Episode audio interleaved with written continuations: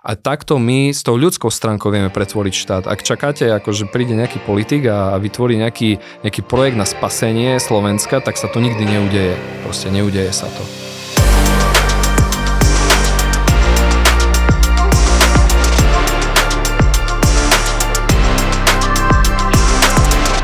Priatelia, vítam vás pri ďalšej epizóde podcastu 24 hodín na úspech. Tu je Jaro a spolu so mňou tu je dnes môj host Andrej Jurč. Andrej, ahoj. Ahoj a zdravím všetkých poslucháčov. Andrej je zakladateľ projektu finančnej gramotnosti, ktorý sa volá Phoenix Academy. Áno. Andrej, ty máš taký veľmi zaujímavý príbeh, vďaka ktorému vlastne vznikol celý tento projekt. A dneska sa toho príbehu chceme dotknúť, lebo je to príbeh, ktorý možno by veľa ľudí položil na kolena, vo finále teba položil na kolena, mm-hmm. tak si to povedzme, ale už vlastne aj v situáciách, kedy sa to zdalo, že je to úplne celé zlé a už je, akože už horšie nemôže byť a, a že z tohto sa ťažko len človek dostane, tak zrazu paradoxne sa ti otvorili nové príležitosti a zrazu vďaka tej negatívnej skúsenosti si vybudoval nový projekt, a práve Phoenix Academy. To znamená, my sa dneska chceme viacej podebatovať o, pobaviť o tom tvojom, to tvojom, o tej tvojej ceste, aby sme možno inšpirovali aj iných ľudí, aby sme vlastne predstavili aj ten projekt a možno si tam nájde niekto niečo, čo by mohlo byť pre neho naozaj inšpirujúce a prínosné. Tak ja ale ešte predtým, ako sa pustíme do toho, tak keď sa povie finančná gramotnosť, čo ťa nápadne vlastne? Čo to pre teba symbolizuje finančná gramotnosť? Lebo to akože neznie ako taká nejaká sexy téma. Uh-huh. Tak sexy téma to uh, veľmi nie je, ale vnímam v poslednej dobe, že je veľmi žiadaná, hlavne medzi uh, obyčajnými ľuďmi. A keď sa povie um, slovo finančná gramotnosť, ja si pod tým predstavím nejakú všeobecnú základnú znalosť toho, ako pracovať so svojimi financiami ja ako fyzická osoba, alebo je to aj firmy, ako myslíme teraz? Uh, jedno aj druhé. Ono je to v podstate v princípe vždycky rovnaké alebo veľmi podobné. Tie, uh, tie základy toho, ako by ľudia uh, mali v rodinnom rozpočte alebo vo firemnom rozpočte pracovať so svojimi peniazmi sú veľmi podobné, alebo dalo by sa povedať, že totožné, len to prostredie je iné.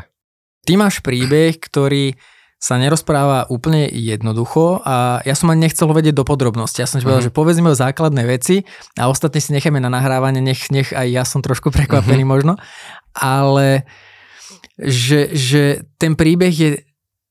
Uh, hovorí sa, že tie také neúspechy a ťažké momenty nás formujú. Mm-hmm. Bez debaty. Každý, kto podniká, kto robí v obchode, je to sinusoida, máš lepšie časy, máš horšie ale vo finále často sa stáva to, že o tých horších časoch moc nechceme hovoriť, neradi o nich rozprávame, vnímame to často ako nejaké, nejaké, nejaké také zranenie ega a podobne. A ty si išiel tou opačnou cestou, že keď sa už to nejakým spôsobom podarilo ti utriať hlavne u teba vnútri, tak si začal o tom príbehu verejne rozprávať. Alebo teda uh-huh. začínaš.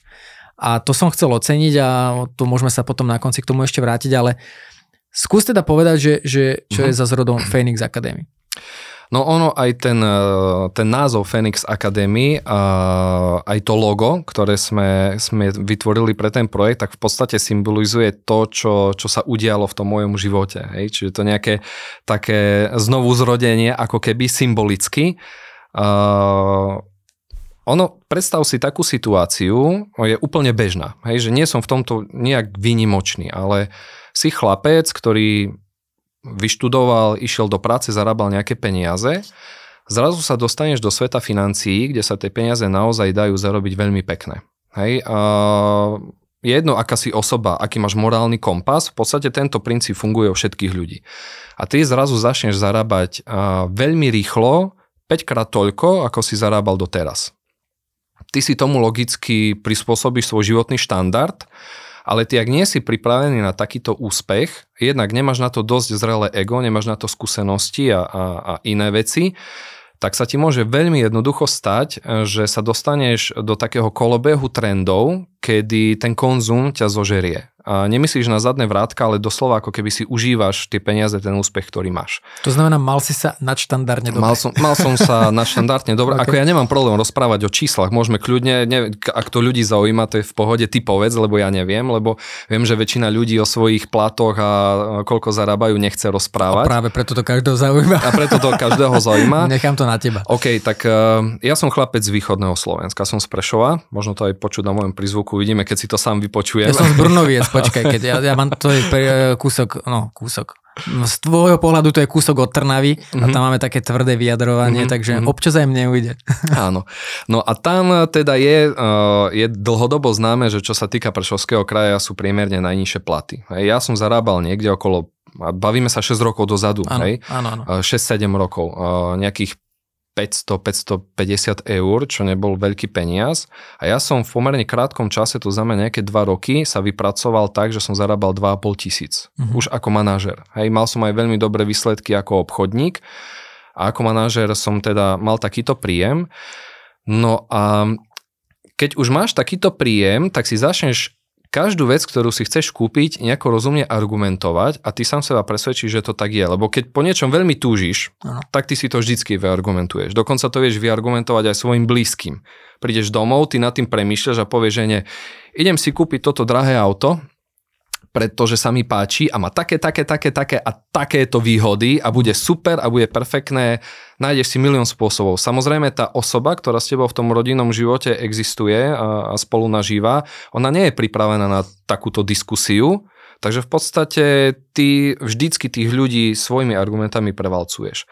A že, to sa... že zlato, ten nový iPhone, čo si kúpim, ja budem potom mať taký dobrý pocit a to bude, áno, to bude, bude harmónia okolo nás. Áno, bude ťa v úvodzovkách, áno, veľmi dobre to roz, hovoríš, ale v podstate ty začínaš mať na, na tejto pozícii pocit, že tvoja pozícia a to, ako vyzeráš, ťa prezentuje a mhm. reprezentuje mm-hmm. a ty, ak chceš sa vybudovať a byť lepší a aby ťa viacej ľudí videlo a tak ďalej, tak začínaš robiť veci ako šiješ si drahé obleky na mieru, kupuješ si, si drahé hodinky, kúpiš si drahé krásne auto, a tak ďalej. No aby si mal pocit, že naozaj jednak si si to zaslúžil svojou prácou a druhá vec je, aby skutočne ľudia videli, že si úspešný. No, dobre, ale tu ešte robíme tú pauzu, že, mm-hmm. že, že je to zlé, že keď si človek dopraje, alebo je to zlé, keď ti to prerastie, že sa na to, na to materiálno pozeráš inak, alebo v čom je ten mhm, rozdiel? Mm-hmm. Akože? Mm-hmm. Uh, do, dobre sa pýtaš, aby to zase nepochopili ľudia, že to kritizujem. Určite to nekritizujem, sú sociálne statusy, ktoré niečo také vyžadujú. Môj môj sociálny status to nevyžadoval. Hej? A problém bol to, že ja som si to neuvedomal v tú dobu. Pretože áno, ak si nejaký guvernér Národnej banky alebo politik, tak nemôžeš prísť na jednanie proste v rifliach a, a, a proste v nejakej polokošeli. Jednoducho sa to nepatrí. Ten, ten bonton alebo tú etiketu musíš dodržiavať, ale nebol to, nebol to, nebola to moja situácia, kde by som takto potreboval vyzerať. Bol to iba vnútorný pocit, kedy moje ego prerastlo moje skúsenosti. A okay. to je ten problém, okay. že ty na tej ceste si to veľmi neuvedomíš. Ja to prirovnávam k jednej veci a to je e, závislosť. V podstate, ty keď zažiješ takýto úspech, teba strašne naplňa si vezme hoc ktorý závislý človek, či je to gambler, či je to alkoholík, alebo či, či beží na drogách, tak isto je rád, ak si, ak si tú svoju dávku dá. Tvoja dávka je to, ako vyzeráš, koľko peňazí míňaš, že si môžeš dovoliť dobré veci. V istom momente, ak ťa to prerastie, už začína problém. Ty ho začínaš cítiť, ale ignoruješ ho úplne. To si povieš, to, to sú indicie, ktoré svietia, ale, ale voľa ako ich neriešiš. OK, to znamená, že, že ten, tá chyba je, keď svoj úspech alebo svoj status definujem na základe toho, na, na základe tých hmotných vecí nie, Áno. že keď ja mám vlastne, že povedzme som osobnosť, niečo som dokázal a že a mám na to, môžem si niečo dopriať. Že vlastne ten model je opačný. Áno a v podstate problém nie je ten, že si to dopraješ vtedy, ak skutočne to má zmysel, ale dopraješ si to vtedy, lebo si myslíš, že to má zmysel mm-hmm. a že ideš uh, nejakým trendom. Okay.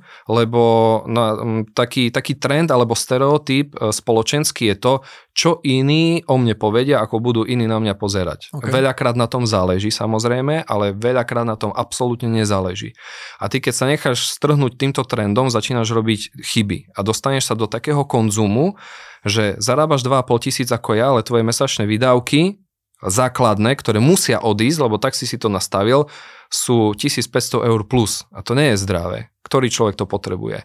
Uh, príklad je u mňa z mojej strany hypotéka, spotrebný úver. Počkej, keď hovoríš o tých číslach, začínam sa trošku desiť. Hej, no, aby mali ľudia predstavu, že... začínam mať výčitky, že čo robím. no, Počkaj. No. Nie, akože to je v poriadku, lebo ide o to, aby sa ľudia zamysleli, však preto dneska sa o tom rozprávame, ale uh, moja situácia bola taká, že pred refinancovaním hypotéky ja som mal úver, mal som spotrebný úver, hypotekárny a plus som mal leasing na to auto, ktoré som si chcel dopriať, aby, až to bolo skvelé auto. Hej, to, Dodnes za ním plačem, že čo som ho mal? predal. Ako mal? som mal nový Peugeot 508, uh-huh. Mhm. ten, ten taký športová limuzína. Niekto povie, že Peugeot ti urobí dvakrát rado v živote, že keď si ho kúpiš a keď ho predáš. to sa nepačilo. Ja som mal radosť, keď som ho kúpil a mal som veľmi smutu, keď som ho predal, lebo ja som ho v zokách predával ako keby kúsok seba. Uh-huh. Lebo ja som ho kúpil práve preto, že som to niečo dokázal uh-huh. a bolo to za moje peniaze, okay. aj keď bol v podstate nádlh, hej. Všetky tieto základné veci ma stáli len úvery 1000 eur. A ešte som nevyplatil zabyt, nevyplatil som sociálne odvody, zdravotné a tak ďalej. Čiže veľmi jednoducho som sa dostal na, na výšku 1500 eur a tie ostatné peniaze, ktoré som zarábal, tak sa v úvodzovkách prejedli. Vznikla nejaká rezerva, samozrejme, ale z tej rezervy, keď sme sa dostali do problémov, alebo ja som nás dostal do problémov, tak tá rezerva sa veľmi rýchlo vyčerpala. Hej, čiže uh, to je to, že ty keď si buduješ nejaký biznis, tak naozaj uh, to staré pravidlo, že dvakrát meraj, raz reš, tak uh, v tomto prípade malo byť, že trikrát meraj a raz reš, lebo mohol som nás vyvarovať mnohých problémov. No, OK, to čo sa stalo teda? Uh-huh. Uh, lebo hovorí, že mal si nejaké príjmy, mal si nejaké výdavky, mal si nejaké uh, úvery. Uh, kde, sa nas, kde nastal ten zlom? Lebo očividne to smeruje mm-hmm. k tomu, teda, že, že si padol uh, proste na dno a že sa to celé zomlelo, ale kde, že prečo akože zrazu, keď sa darilo, tak čo sa stalo? Áno, ja som patril do tej skupiny ľudí, ktorá počas korona krízy nemala problém so svojím biznisom. To znamená, my sme naopak rástli ešte Problém e, neboli okolnosti, ktoré boli na okolo nás. Problematické začali byť e, tie tlaky na výkony e, v korporáte, v ktorom som pracoval, pretože ak máš nejaké, a to každý korporát má nejakú, nejakú hranicu, pokedy chce ten výkon mať, nech to volá akokoľvek, hej, ale vždycky tam je nejaká hranica minimálna, čo máš urobiť. A v podstate ja som fungoval v systéme, kde si bol odmeňovaný nie za to, aké ty si mal výkon, ale aký výkon mal tvoj tým. Čiže ja som bol odkázaný na šikovnosť druhých ľudí. Hej, samozrejme aj ja ako manažer som určite urobil nejaké chyby, ale podstatné je to, že ak e, ti začínajú odpadávať jednotky, ktoré nie sú napríklad úspešné, alebo tá práca nie je pre nich, lebo aj v tom finančníctve ty sa musíš nájsť. Ty môžeš mať výtlak nejaký čas, ale keď ten výtlak skončí a nevieš pokračovať ďalej, tak ty aj s tou prácou skončíš. A to sa udialo v podstate mne, že ten tým sa otriasol a tým pádom ja som nedokázal naplniť prvýkrát za, za tie 4 roky, čo som v tom korporáte pracoval, uh, výsledky a v podstate ak, ak si to tam neurobil, tak najbližší, najbližšie obdobie, niekoľko mesiacov, v podstate si mal ako keby polovičnú výplatu. Teraz si vezmi, že z 2,5 tisíc padneš na polovicu, to je koľko, nejakých 1250 eur, len moje základné mesačné výdavky boli 1500 eur. Okrem toho, ja som bol strašne aj fyzicky a psychicky unavený, pretože ten rok predtým, než sa tieto veci udiali, som venoval strašne veľa aktivitám podnikateľským. Ja som bol jednak málo doma, keď som prišiel domov, aj tak som duchom doma nebol, lebo stále som bol v práci, písal som si s kolegami, s kolegyňami a podobne, čo samozrejme nenahrávalo ani domácej pohode. Ja som si to neuvedomoval, ale veď čo, však žena je na materskej a nosím peniaze, tak čo mi má čo do toho rozprávať, hej? Akože veľmi neférové jednanie z mojej strany, ale ja som si to vtedy neuvedomoval, hej? No a v podstate um, tým, že koľko, koľko desiatok až stovák pohovorov som urobil, koľko ľudí som prevzdelal, koľko, koľko obchodov som s tými obchodníkmi robil, kým sa zaučili a tak ďalej, malo za následok to, že keď skončili Vianoce a začal nový rok, ja som nebol schopný stať do práce. To bolo ja som... ktorý rok? 21? Uh, 20, 21 myslím, hej. No a v podstate to vyzeralo tak, že som ležal na posteli, pozeral do stropu a dokonca sa mi diali také veci, že nielen, že som nešiel do práce a nestaral som sa o tým, ktorý sa začal pýtať, že kde som. Hej? Ale stávali sa mi veci, že moji vlastní klienti, ktorí mi nahlasovali poistné udalosti a povedali, že potrebujem to nahlásiť, ja som e, nedokázal stať a za 5 minút tú prácu vybaviť, lebo skutočne to, tí, čo to robia, vedia, že to nie je práca na dlho, proste nahodiť to do systému. Ja som tú prácu odsúval tak, že napríklad som nahlasil tú vec o 5 dní.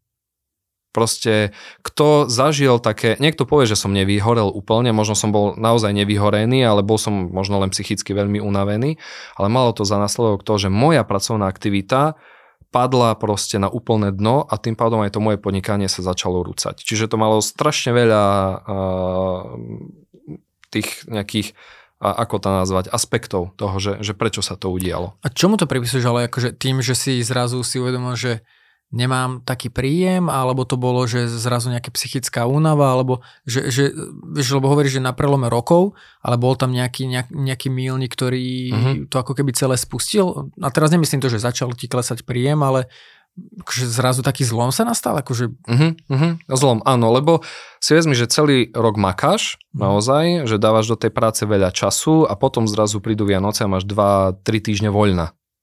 A vtedy to telo si možno nejakým spôsobom uvedomí, že halo, toto je ten čas, keď si potrebuješ oddychnúť, ale ja som sa nevedel naštartovať. To bola psychická únava z práce, to bola aj veľakrát fyzická únava, pretože ja som pracoval veľa, veľakrát som pracoval do noci, však ľudia to poznajú z tej finančnej sféry, že ty máš piatok večer alebo sobota večer. Aj, aj z inej, áno. Ako, rozprávam o svete, ktorý ano, ja poznám, hej.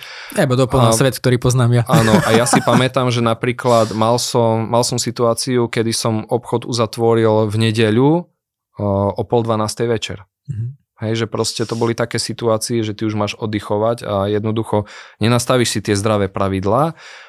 Povedal by som to takto, nemáš nastavené nejaké, nejaké rovnováhy vo svojom živote, že pracovný išiel na úkor toho osobného a keď ide pracovný úkor osobného alebo naopak osobný na úkor pracovného, ono sa to skôr či neskôr niekde ukáže. A u mňa sa to ukázalo takýmto spôsobom. Dobre, ok, tak si vo fáze, že mm, není som schopný pracovať, fyzicky, psychicky mm-hmm. unavený. Um, čo sa udialo potom vlastne? Si sa nejako reštartoval, alebo si povedal si, že OK, tak to teda len ide, odchádzam z firmy, alebo čo sa udialo? Nie, nie, to, to sa nedalo reštartovať, aspoň e, nie bez pomoci. Ja som bol typ človeka, ktorý chcel všetko robiť sám. Ja som nevedel prísť a požiadať o pomoc, napríklad. Hej, to bol môj obrovský problém. Čiže ja som sa stále snažil vyriešiť si svoje problémy svojpomocne. Čo je chyba, keď, e, keď e, si v takomto stave. Ja som to vydržal takto ťahať ešte pol roka. Urobil som kopec ďalších nesmyselných rozhodnutí, ktoré som si myslel, že mi pomôžu, lebo ja som bol unavený doslova. Hej. Aj na tele som cítil, že chradne. Mal som bolesti hlavy, bolesti krku a, a podobne, čiže ja neviem, zaplatil som si trénera a posilku, čiže ja som k tým 1500 eurám ďalších 150 eur uh-huh. pridal výdavok. Ďalší akože excelentný môj krok bol, čo mi určite pomôže, lebo niekto ma pochopí a ja si pri ňom oddychnem, bolo, že som si kúpil psa. Hej, a nie tak obyčajného, kúpil som si československého vlčiaka a tí, ktorí ich chovajú a poznajú, tak veľmi dobre vedia, o čom rozprávam. Tí, ktorí to nepoznajú, zbytočne to budem vysvetľovať, ale Uh, povedal by som to takto, že ak by prišla za tebou návšteva a povedala, že to je malý satan, tak by neboli ďaleko od pravdy. Hej?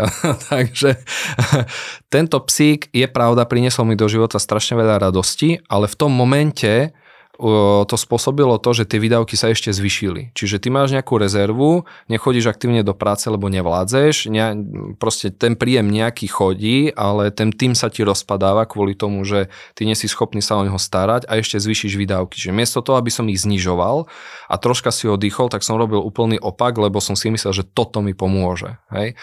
No a potom sa udiala uh, jednoduchá vec, dostal som sa do stavu, kedy neboli už ani rezervy a ten príjem bol tak zlý, že jednoducho musel som urobiť zmenu. Hej, škrt, ja som z tej spoločnosti musel odísť, lebo za tých podmienok, ktoré som si sám spôsobil, by som nebol schopný nás uživiť. Čiže ja som v, v podstate predstúpil do inej spoločnosti, kde som dostal lepšie podmienky, uh, platobné. A tam som dokázal byť aktívny možno nejakých 4-5 mesiacov, kde som robil svoj biznis a potom som sa opäť dostal do rovnakých problémov. Čiže z toho vyplýva čo? Že ono to niekde začalo a bol to cyklu, že ten pad nie je zo dňa na deň. To je nejaký proces, u mňa to trvalo dva roky, kým, som, kým to celé začalo, kým to vyvrcholilo a kým som prišiel na to, že ako to riešiť. Čiže ak si niekto myslí, že to zo dňa na deň objaví a vyrieši, tak tak nie je. Hej? Už dneska možno by som sa na to pozeral ináč, skôr tú skúsenosť a ľudí, ktorí mi pomohli v tej dobe, ale ak o tom nič nevieš a si na to sám, tak ty z tej cesty zídeš a blúdiš po tom lese. Hej, ty proste ne, ne, tá cesta niekde ide, ty vieš, že po nej ideš, ale nevieš sa vrátiť naspäť na tú diálnicu. Hej, a to je, to je ten problém. Čiže... No a teda skončil si aj v druhej spoločnosti? Z čoho si žil potom, tam, alebo ako ste fungovali? Tam pokračujem dodnes tej spoločnosti. Či pokračuješ, okay. Pokračujem a ja som veľmi vďačný za to, že v tej, že v tej firme pracujem, pretože uh, majiteľ tej spoločnosti, uh, ja som bol pre neho cudzí človek, ale máme niečo veľmi spoločné a to je ten náš morálny kompas. Uh, ja keď vidím niekoho, že sa trápi, tak tiež uh, ho veľmi podporujem, aby, aby to zvládol on bol rovnaký, čo ma veľmi prekvapilo, že má pod sebou stovky zamestnancov a stará sa o nejakého chlapca z Prešova, keď on v podstate funguje, žije, pracuje a má biznis na západnom Slovensku, čo nebolo jednoduché. Čiže od neho a ešte potom od svojej riaditeľky, pod ktorou, som, pod ktorou pracujem doteraz, som dostal obrovskú psychickú podporu a potom mi pomohol aj môj couch, náš spoločný známy, Tomáš, Tomáš Kromka, áno ja stále ho musím spomenúť, keď niekde som, pretože nebyť aj jeho, tak eh, v tých problémoch som možno aj dodnes. On mi strašne veľa radil a veľmi priateľský, ako z týchto vecí vyzvonku. No a v podstate, aj keď ten biznis bol taký, aký bol, nejaká korunka prišla, tak aj tak to riešilo môj problém. A ono, keď sa na tým tak zamyslíš, a možno si to aj iní hovoria teraz. Tak chlapík pracuje 6 rokov vo financiách, ako je možné, že padol na, na takéto finančné dno, keď iným ľuďom radil, ako robiť s peniazmi. Hej? Ja som sa sám seba opýtal túto otázku, možno po roku a pol, odkedy to celé začalo. A hneď na to nasledovala druhá moja otázka, že keď ja som nebol dosť schopný alebo dobrý poradca alebo sprostredkovateľ, lebo nebol som. Nemôžeš sa dostať do takej situácie, ak vieš, čo robíš. Ale ako je možné, že už keď som sa do nej dostal a už ľudia vedeli o tých mojich problémoch, že som nemal vedľa seba jedného finančného sprostredkovateľa alebo poradcu, ktorý by mi vedel povedať, ako z týchto problémov von, finančných a mal som ich okolo seba desiatky až stovky známych. Nielen z toho korporátu predtým, kde som bola novej firmy, ale aj z okolia. Pretože ale ja to znamená, že nie, že by nemali záujem, ale nevedeli ti nie, poradiť návod, za... akože čo s tým áno, spraviť, lebo, ako z toho von. Áno, pretože finanční poradcovia, to je jedno, či si v banke, či si poisťovák, či si maklér, my všetci máme naučené jedné a tie isté postupy. Oni sa líšia možno niekedy od filozofie danej spoločnosti, ale v princípe je to vždycky rovnaké. A ja som prišiel v podstate na to, že my sme neboli žiadny, e, čes výnimkám, aby som sa niekoho nedotkol, sú naozaj sprostredkovateľa a poradcovia, ktorí vidia širší kontext toho poradenstva. Ale väčšina ľudí, ktorí pracujú vo finančníctve, nie sú poradcovia ani sprostredkovateľia, takí, akí by mali byť, ale sú to predávači produktov.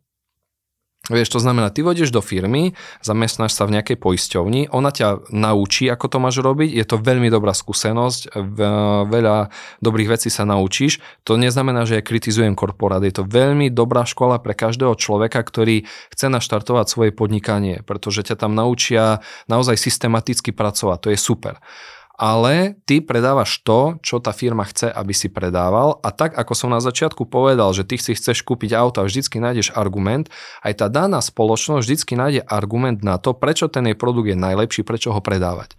A veľakrát sa mi stalo, pretože ja stále hovorím, že môj, môj morálny kompas a emočný kvoncient je veľmi silne nastavený, veľmi vysoko. Veľakrát sa mi stalo, že bol som prinútený preto, aby som dodržal uh, tie nejaké ciele, ktoré nastavila spoločnosť, predať produkt takým štýlom, ako som s ním vnútorne nebol stotožnený. Nikdy som nepredal produkt, ktorý by som si sám nekúpil. Ale napríklad klientovi stačilo, aby si kúpil nejakú poistku v hodnote 40 eur mesačne a ja som vedel, že mi tie 2 eura chýbajú do, do toho systému, aby, aby som splnil tú kvotu, ktorú som mal ak si dobrý obchodník, tak to predá za 42. Aj keď som vedel, že mu stačí 40, vieš, akože veľa z nás takýmto spôsobom po pár eurách oberá tých klientov o ich peniaze, pričom tí klienti si vôbec takýto typ produktu kupovať nemuseli alebo mohli ho mať lacnejší, pretože plne by zodpovedal tej, tej situácii, no, v ktorej teraz ten produkt potrebuje. Neviem, či hovorím dosť jasne, že či, či mi rozumieš. Uh, rozumiem. Ako vieš, niekto by sa to mohol odôvodniť tak, že no dobré, ale za tie 2 eurá dostal niečo viacej, niekde sa určite, mm-hmm. neviem, poistné krytie pridalo a podobne. Aj za 20 eur by dostal viacej. Uh, vieš, aj za 100 by dostal ešte viacej. Len to mi beží hlavou, že, že v podstate, ale mm-hmm. že chápem to, že, že toto na tie nejaké nastavenie toho, toho bezpečia mm-hmm. toho klienta bolo postačujúce a že nejedná sa teraz v princípe o 2 eurá, ale áno. ide o ten, o ten, ten morálny kompas, že vlastne, že, že si to nerobil pre klienta, ale kvôli tomu, že aby ty si aj, mal naplnené. Áno, lebo sú ľudia, ktorí ten, eh, ten produkt predajú kvôli biznisu, lebo sú to proste tvrdí obchodníci. Ja to rozumiem, že to tak robia. Sú obchodníci, ktorí chcú predávať morálne a potom, potom ten biznis nemajú úspešný, veľakrát. Hej? A potom sú ľudia, ktorí sa snažia nájsť medzi tým nejakú cestu a sú medzi dvoma mlinskými kolami, lebo ty keď prídeš domov, môžeš mať z toho výčitky a človek ako ja s tým strašne dlho pracuje. Ja keď zažijem proste z druhej strany, že niekto skritizuje moju prácu, lebo je nespokojný, alebo mhm. nedaj Bože kvôli mne, nejakým spôsobom bolo tomu človeku poškodené. Ja veľmi dlho tieto veci trávim a dokonca nielen, že nad tým strašne dlho premýšľam, ešte sa snažím nájsť spôsob, ako to vyriešiť, aj keď napríklad by som mal dať ruky od toho preč, lebo to ešte zhorším. Mm. Hej, čiže toto som sa musel naučiť ale v podstate ten, ten systém tak funguje. Ono mohli by sme sa veľa rozprávať o tom, že ako funguje e, poistná matematika pri vytváraní poistných produktov a čo na tej zmluve by si mal mať, čo by si nemal mať. Hej, o tom sa už aj dneska rozpráva, lebo viem, že aj, aj mnoho iných sprostredkovateľov uh, takto už dneska pracuje, čo je skvelá správa pre spoločnosť že predávajú naozaj to, čo potrebuješ a nie, nie to, čo, čo ten obchodník alebo tá firma chce, aby si predal. Čiže Bolo moderné to sa. investičko ináč. Áno, ale ono zase vieš to... Ja inve... ho mám stále inak. Áno, aj, eh, aj ja som mal investička, ale zase vezmi, že v tej dobe, keď tie investičné životné poistenia vznikali, tak eh, to bol moderný ja. produkt. Mm. To bol, na Slovensku bol dobrý produkt. Áno, ak by si išiel niekde na západ, do krajín, ktoré tu nemali eh, starý systém, tak oni možno by ti rovno povedali, že prečo ty dávaš do investička za tak obrovské poplatky, keď tu môžeš priamo dať e, do fondov a zarobíš niekoľkonásobne viacej. Hej, je to pravda, ale v tej dobe Slováci mali takéto možnosti. Pracuje s tým, čo má. Ale to sa mi páči tento názor, lebo teraz sú také, také tábory vznikajú, že ľudia to odsudzujú a začnú hovoriť, že to je najväčšia proste krávina na svete, uh-huh. ale asi v tom danom momente jednoducho to tak sme nevnímali, nebolo uh-huh. to možno tá krávina, neviem, ťažko sa mi to, ja nie som na toto odborník, ale Skôr sa na to pozerám ako z hľadiska tých, tých vecí, čo mm-hmm. boli mhm. dostupné.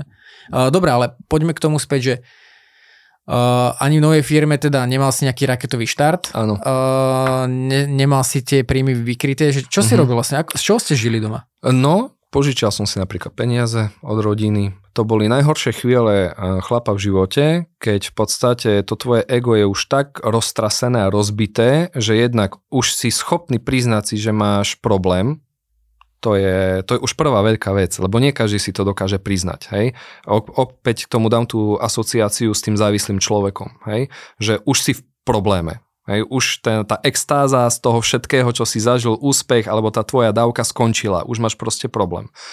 Tak prvá pozitívna vec je, že si tu uvedomíš. Druhá vec je, že začneš to riešiť a začneš hľadať pomoc. Čiže ja som mal našťastie okolo seba v rodine a ja akože musím veľmi e, v tomto poďakovať svojej sestre a svojim rodičom, lebo nepýtali sa, neriešili, ne, nestiažovali mi to, čo som sa veľmi bal, lebo som sa hambil. Čiže Strašne som jasný. sa hambil v tej dobe. Mm. Proste bez toho, aby sa pýtali, tak mi na účet prišli peniaze a to mi zachránilo krk. Hej ale aj napriek tomu som sa musel nejak rozhýbať a tie, tie peniaze priniesť. O, práve to, že, že možno niektorí ľudia by spadli do toho, OK, teraz si vydýchnem, už mám mm. a teraz tresknem, mám 4 tisíc eur, mm-hmm. to mhm, znamená mm. mám na 2,5 mesiaca, na 2 mesiace, neviem na aké obdobie. Presne tak to a, je. A že zrazu mm. ako keby sa dáš do tej pohodičky a za dva mesiace riešiš to isté. Nedáš sa do pohody, lebo to je len náplaz na tvoj problém.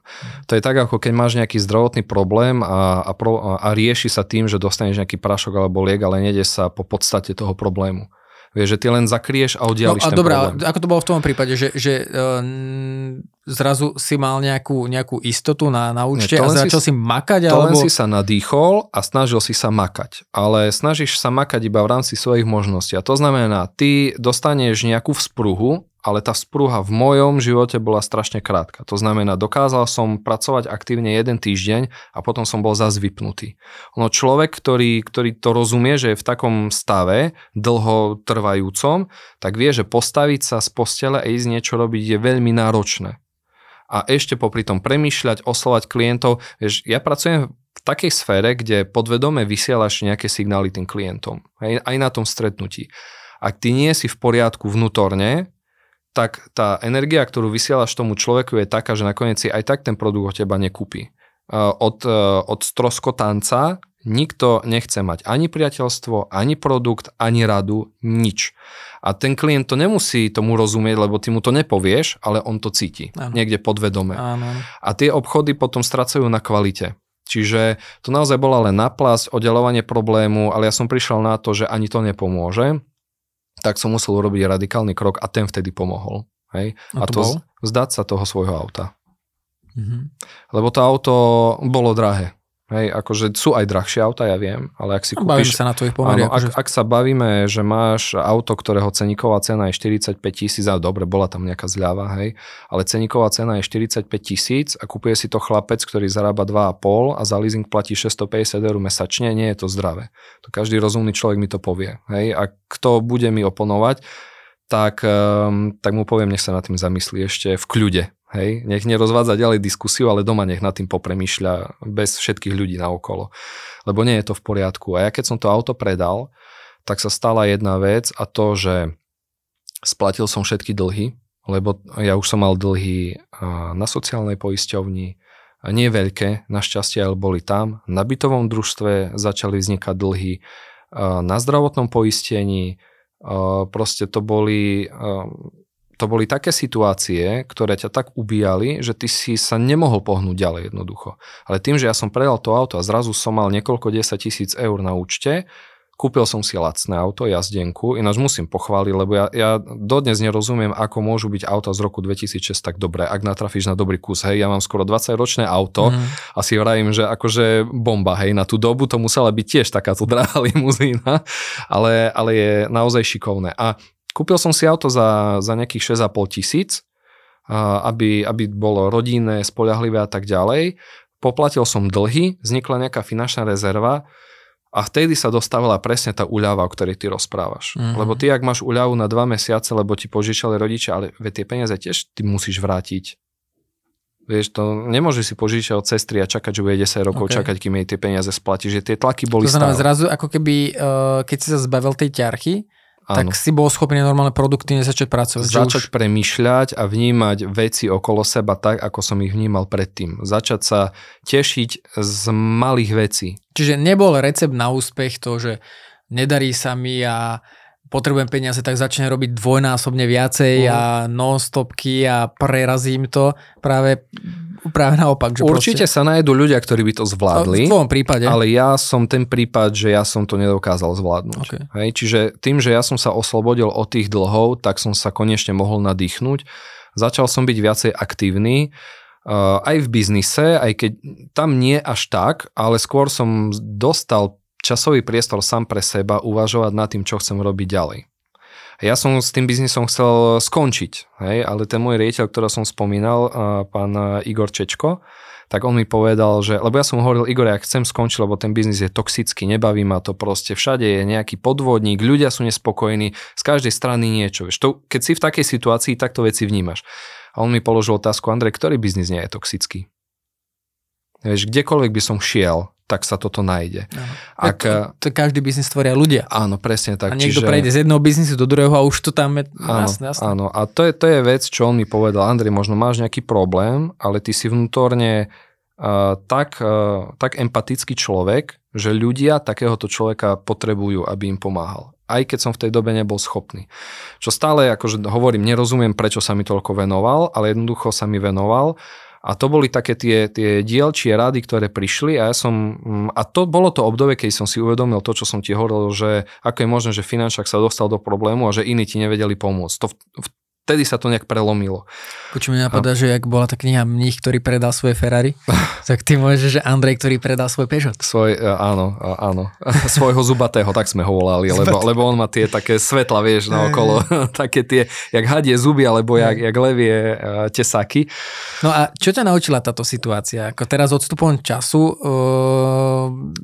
Naučila ma to, že ak máš nejaký problém, neoddaľuj ho, začni aspoň s tými najbližšími o tom komunikovať. Nie je to tak ťažké, ako na začiatku sa môže zdať. Spadne... A doma uh, s manželkou ste to komunikovali? Ona vedela, že je nejaký problém, ale ja som veľakrát to vedel nejak zakamuflovať. Povedal som jej len to, čo som chcel povedať. Hej, lebo to si dávaš pozor na to. Tak si vezmi tiež si chlap, prídeš domov a povieš, že žena, tak sme v prdeli, proste som to celé pokázil. Ne, nechcem byť expresívny a ľudia, ľudia si vedia predstaviť, čo som mal v hlave, tak nechceš to rozprávať. Hľadaš stále nejak, nejaký, nejakú možnosť, ako to dať do poriadku. Ale ty tú možnosť nenájdeš jednoducho. Takže začnite sa rozprávať s ľuďmi, e, ktorým na vás záleží, lebo oni vám pomôžu. Môžu mať aj nejakú pripomienku, tak akože, sorry, keď si si to posral sám, tak si aj vypočuj to, čo ti tí druhí hovoria, lebo ti to patrí.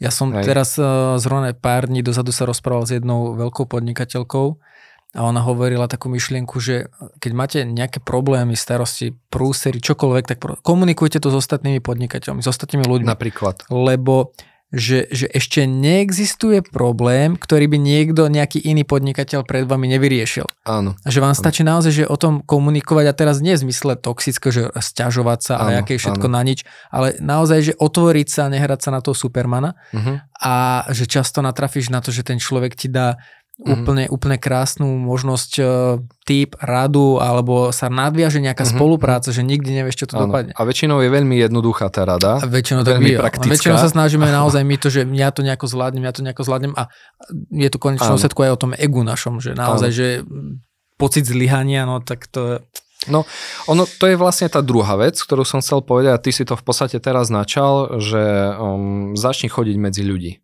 Nebuď doma zavretý, lebo ja som bol doma zavretý. Ty máš pocit, že všetci na teba pozerajú, lebo vidieš vonku a ty sa nevieš usmiať, stále sa chmúriš, vieš proste, e, si, si taká kôpka nešťastia mm-hmm. a ty sa do seba ako keby uzatváraš. Čiže potom môže nastať aj rôzny psychický problém. Ja našťastie som nebol na ceste, že som mal až psychické problémy, ale tiež som uvažoval nad tým, že nájdem nejakú, nejakú pomoc odborníka, s ktorým by som sa porozprával. Ale zrovna Tomáš Kronka mi vtedy dal skvelé dve rady. Prvá vec, choď medzi ľudí, a odkázal ma na stretnutie podnikateľov, čiže presne to, čo hovoríš, to, že, že to nie sú, e, my sme nič nové nevymysleli, to tu bolo stále, hej. A e, druhá vec, že zamysli sa nad tým, čo si ako dieťa rád robil a skúsa k tomu vrátiť. A teraz možno taká malá výzva pre poslucháčov. Zamyslite sa nad tým, čo ste ako deti radi robili, čo vás robilo šťastnými a mhm. dneska to už nerobíte. Mm. Mne to trvalo strašne dlho. Ty brde, no. Ja som naozaj zabudol na to, čo mi robilo radosť zo života, lebo som bol tak e, proste už obkolesený tým svetom okolo seba, tou prácou, konzumom, povinnosťami, že prestal som robiť veci, ktoré ma bavia. Hej, čiže aj to je jedna z vecí toho projektu, že ľudia proste nezabudnite si ísť za tými vecami, ktoré vás robia šťastnými, za tými svojimi snami, lebo to, že máme povinnosti, narodia sa nám deti a spadne do toho kolobohu neznamená, že, že teraz máme prestať žiť. A väčšinou potom rodičia robia tú chybu, že tie svoje sny prenašajú na svoje deti a, a chcú, aby oni boli úspešní v tom, čo chceli robiť oni. Hej? Čiže, a to tiež nie je cesta. No a ja som sa to, takto vrátil ko svojmu starému športu, lebo ja som zbožňoval baseball ako dieťa, aj keď Fakt. na Slovensku nie je veľmi akože známy a na Slovensku v Prešove máte baseball? Mali sme tam taký chlapčenský klub, stredoškoláci, základná čo, škola. A ste do Čiltovky, nie ale... Mali, nie, riadne normálne? rukavice. My máme normálne slovenskú ligu. Fakt? Hej, teraz s chlapcami... Teraz Prešovčania ma budú nenávidieť, no, Prešovčania, Prešovčania už klub svoj nemajú, ale Košičania stále majú. Aha čiže s nimi som sa dal dokopy. A jednak ja veľmi... som inak nikdy nechápal tomu baseballu. To je tak strašne jednoduché, len, jednoduché? ľudia to nepozerajú, takže to nevedia, ale to je strašne jednoduché. A akože ja viem, že ako princíp viem, odpáliš a prebehneš jedna, druhá meta, medzi tým vlastne si sa rozhodneš, či prebehneš 3, 2, 1, alebo akože, kým ti to nevrátia, áno, ale potom áno. tam je strašne veľa toľko vecí, čo, že what? Nie, to, je, to, a to je tak jednoduché ako futbal alebo hokej. A? Vieš, len proste tým, že tu ľudia nesledujú, tak, eh, tak si myslia, že to je strašne vzdialené. Okay. Hej, čiže Hovorím, ale ja som sa dostal jednak do skupín ľudí, ktorí sú uh, ako ty, podnikatelia, stretávajú sa s inými ľuďmi. To ma strašne naštartovalo. Tam vznikla aj myšlienka na vytvorenie projektu. Mm. A druhá vec, že dostal som sa naozaj do takéhoto kolektívu mladých chlapcov. Vieš, to sú ľudia, čo majú 15 až 25, sú tam aj 30 roční, jasné, ale nie, nie je to majorita tej, tej skupiny. A ty zrazu sa tam cítiš taký, taký starý, ale tak nasávaš tú, tú bezstarostnú energiu tých mladých ľudí, že ti to dodáva neskutočnú energiu. Ešte keď s nimi môžeš ísť niekde na zápas, lebo boli sme aj na ligovom zápase tu na, v Bratislave. Hej, čiže a, a to sú také zažitky, že vraciaš sa pomaličky ako keď do toho detstva. A to boli veci, ktoré mne pomohli. Tak poď ešte na záver teda predstaviť ten projekt, lebo mm-hmm. na základe teda tejto tvojej negatívnej skúsenosti a to, že sa ti nejaké veci utriasli nielen teda v rámci mm-hmm. súkromných e, záležitostí, ale aj biznisu, tak zrazu prišlo nejaké uvedomenie, že mm-hmm. podobnými vecami si možno prechádza veľa ľudí, len sa Áno. o tom nahlas nehovorí a tam vlastne vznikla aj tá myšlienka akadémie. Tak ano. povedz, že čo je za tým projektom, čo je, čo... Ja viem, že v, tejto, v tomto momente, kedy nahrávame podcast, ešte ten projekt není verejný. Ano. Že sa kreujú posledné veci, a, takže keď vyjde podcast, možno už budú, niektoré záležitosti inak, ale povedz možno, čo v tejto fáze môžeš prezradiť a aby uh-huh. si odkryl to, že, že pre koho je ten projekt určený a čo obnáša. Uh-huh každá skupina, pre ktorú je to určené, v podstate až, až na tú prvú, ktorú spomeniem, je skupina, ktorá si to sama vyžiadala, pretože ja som to komunikoval jednak e, s kolegami z rôznych spoločností, s podnikateľmi, s cudzími ľuďmi na ulici. Hej. Ja som stretol človeka proste pri prepise auta, začali sme sa baviť, že, že akože kde pracujeme, on pracuje v servise, robí s autami a tak ďalej a ja pracujem na projekte finančnej gramotnosti. Nemal som vtedy ešte nič spravené, len myšlienka sa tvorila ale začali sme sa o tom baviť a to bola tak príjemná debata a keď poviem, že zo 100 ľudí som mal 100 pozitívnych e, spätných väzieb na to, že rob to, lebo to má zmysel, tak som si povedal, že musím s tým niečo urobiť. V živote som to nezažil také niečo. Hej, aj verím tomu, že aj ty ako podnikateľ vieš, že proste oslovíš 100 klientov a nikdy tam nie je 100% úspešnosť jasné, biznisu. Jasné. To neexistuje. A toto, tomu som celkom nerozumel. Čiže tá objednávka spoločenská je obrovská. Ľudia to cítia aj po tej korone, aj z toho konzumu sú ľudia unovení, už, už vyhľadávajú, že ako by ináč mohli žiť, ale nevedia, že ako na to, hej. Takže to ma tak inšpirovalo a preto som vytvoril tri skupiny, pre ktoré to má byť určené. Prvá taká tá najväčšia, tak to sú zamestnávateľe a ich zamestnanci. Hej, to bola spätná väzba tiež ku mne, že že Andrej, predstav si, že urobíš mne ako zamestnávateľovi pre mojich ľudí, ktorých zamestnávam, takýto kurz a oni vďaka tomuto kurzu sa naučia narábať so svojimi peniazmi tak, aby neboli ukratení zo svojho životného štandardu, ale aby sa ich životný štandard ešte zlepšil a vedeli si tvoriť rezervy. Lebo ja ako podnikateľ nemôžem do nekonečna zdvíhať platy ako odmenu za dobrú prácu. Ja im viem dať nejakú pridanú hodnotu ďalšiu, ale tiež mám svoje limity. A toto je vec, za ktorú ja ťa viem zaplatiť, ty prídeš, to urobíš a na základe niekoľkých jednoduchých rád, veľmi ľudskou rečou a s ľudskou tvárou povedaných, pochopiteľných aj pre človeka, ktorý e, študuje na strednej škole ešte, lebo to je základ rozprávať zrozumiteľne jednoducho v tejto veci, tak oni sa môžu mať ešte lepšie. A to bola obrovská myšlienka pre mňa, čiže to je prvá skupina ľudí. Druhá skupina ľudí sú práve tí, ktorých som, sme mali na tom networkingu.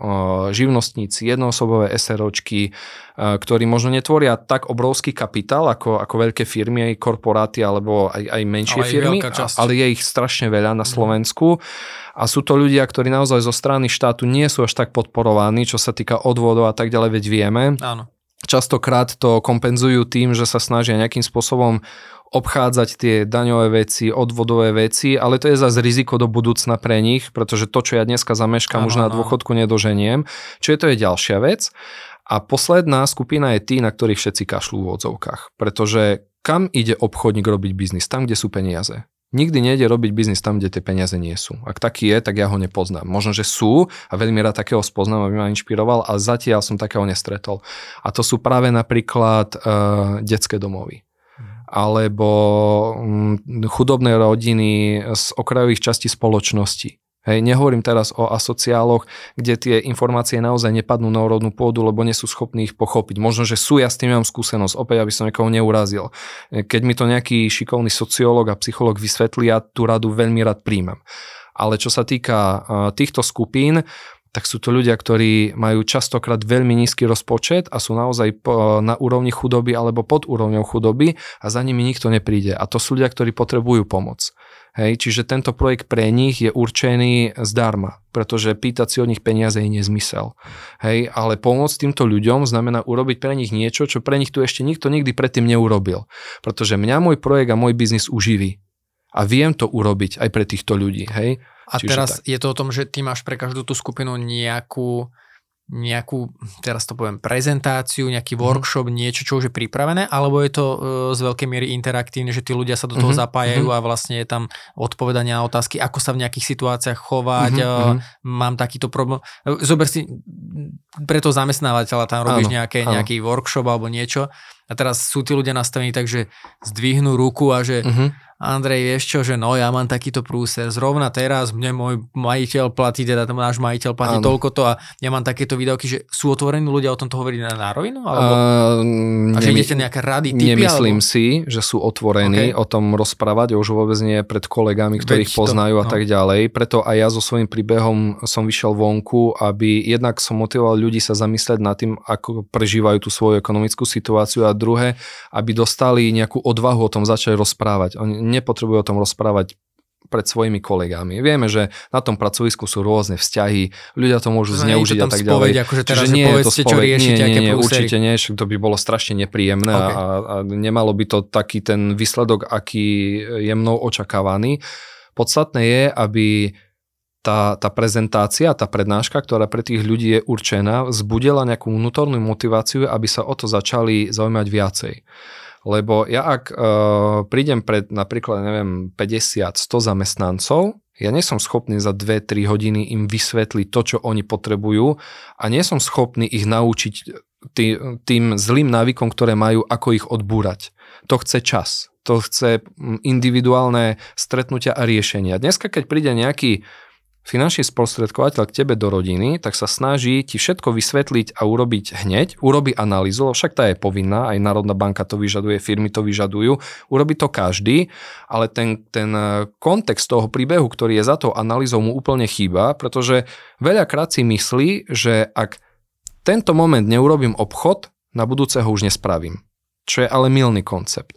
Pretože ty ak venuješ čas tomu klientovi a naozaj mu pomôžeš ušetriť 200 eur mesačne, čo možno teraz si niekto povie, že preboha, čo to povedal za číslo. Keby som vám teraz ukázal vypracované postupy, ako to urobiť, sú tak strašne jednoduché a dokáže to urobiť každý jeden človek, ktorého stretneš na ulici, tak tento človek ti za to poďakuje a uvoľníš mu finančné prostriedky a naučíš ho hospodáriť s tými peniazmi a so zdravými návykmi tak, že pre neho už nie je problém si zaplatiť napríklad tú, tú dobre nastavenú poistku, aby si ochránil svoj príjem. Napríklad. Alebo aby si ochránil svoj majetok, ktoré dlhé roky buduje. Alebo svoj biznis, ktoré dlhé roky buduje. Pretože títo ľudia už na to prostriedky majú a neukrojil si ich z peňazí, ktoré zarábajú a ktoré momentálne si myslia, že nemajú. Hej, čiže aj toto je napríklad uh, tým, tým cieľom projektu, že ako skrz tú prezentáciu. Čiže už čiže potom... Prvý, prvý moment je aký, že motivovať tých ľudí, aby motivovať. sa nad tým zamysleli, aby, áno, aby áno, boli ochotní tak. napríklad, keď niečo riešia, tak nie vo veľkom fóre, áno. ale vyhľadať si tých odborníkov áno, áno. alebo obrátiť sa na teba. Tak vieš, aký, aký zmysel má im rozprávať veci, ktoré si vedia vygoogliť. Áno. Hej, aký zmysel je im vysvetľovať, že kde budú mať lacnejšie PZP, keď na Google sú milióny porovnávačov. Proste to, toto nie je cesta, to si vie každý nájsť. My ako finanční sprostredkovateľia či, alebo, alebo bankári potrebujeme tým ľuďom v tom našom biznese pridať takú pridanú hodnotu, ktorá má naozaj zmysel. A to nie je nastavenie finančných produktov len na základe nejakých čísel, ktoré ja vidím. Ale ja keď vidím ten spending report uh, tej rodiny, že oni vedia naozaj vyčísliť, na čo miniajú a im poviem, že tu je miesto, kde dokážete ušetriť 200 eur, alebo 100 eur, alebo 300 eur, bez toho, aby ste znižili svoj životný štandard, len zmenou návykov, ktoré samozrejme neprídu hneď, ono to trvá nejakú dobu a preto ty s tým klientom, s tou rodinou potrebuješ pracovať. Ak si myslíš, že ten biznis začína tým, že ty prídeš im poradíš a potom oni sa vrátia za teba dva týždne a urobíš nejakú poistku alebo vyváš nejakú hypotéku, tak si na umile. Lebo je to o tom, že tí klienti pre teba musia byť VIP. Proste dneska začne s nejakou rodinou, a ty vieš, že si im nastavil nejakú, nejakú proste, nejaký štandard, ktorý by mali dodržiavať a tí ľudia budú zlyhávať. lebo oni to nevedia na začiatku a tým potrebuješ vysvetliť, že nie je problém, že si zlyhal v tom, že si nedodržal nejaké pravidlo, na ktorom sme sa dohodli. Je úspech to, že si si to uvedomil a rozprávame sa o tom. A ty potrebuješ sa zazvratiť o mesiac. Ako ten mesiac ste to zvládli?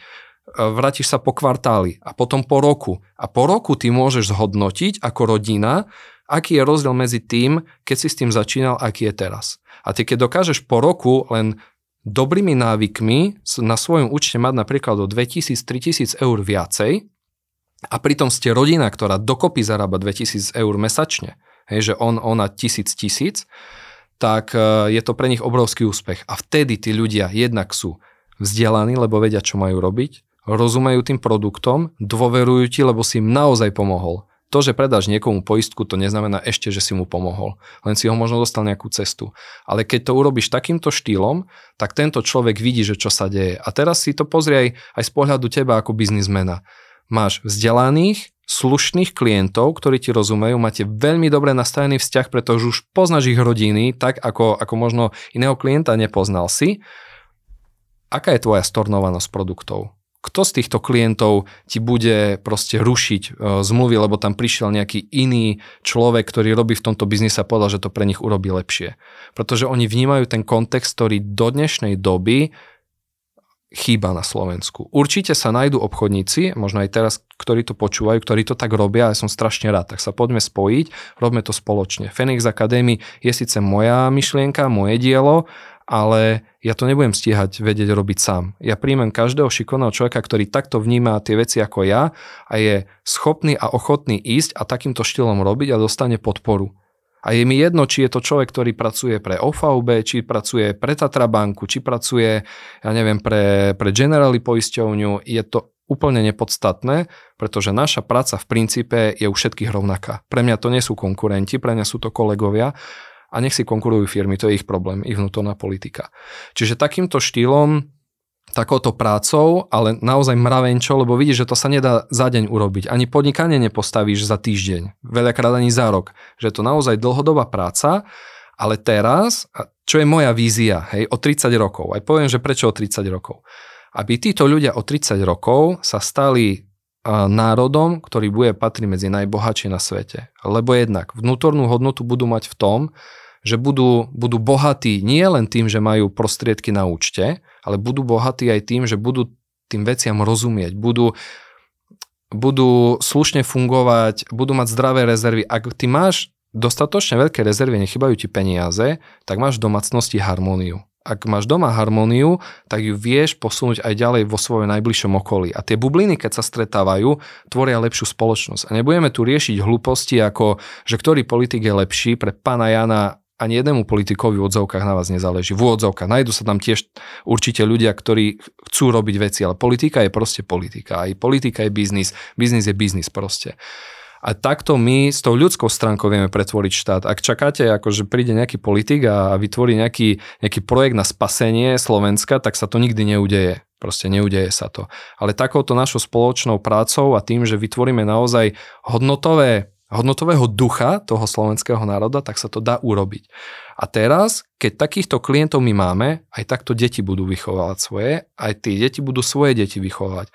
A o 30 rokov tu budeme mať ľudí, ktorí za posledných 10 rokov si pobrali kvantum hypoték, ktorí do dnešnej doby na bežných bankových účtoch majú utopených 27 miliard eur na Slovensku, čo sú peniaze, ktoré infláciou sa znehodnocujú, nebudujú nejak majetok. A títo ľudia budú presne vedieť, čo majú robiť, aby boli, aby boli jednoducho tie ich životy kvalitnejšie. A to je cieľom toho projektu. Možno si niekto teraz na začiatku povie pre pána, ešte si to ani nespustil a už máš takéto myšlienky. A akože pozor ľudia, žiadna veľká vec sa neudiala tým, že sme mysleli v malom. Hej?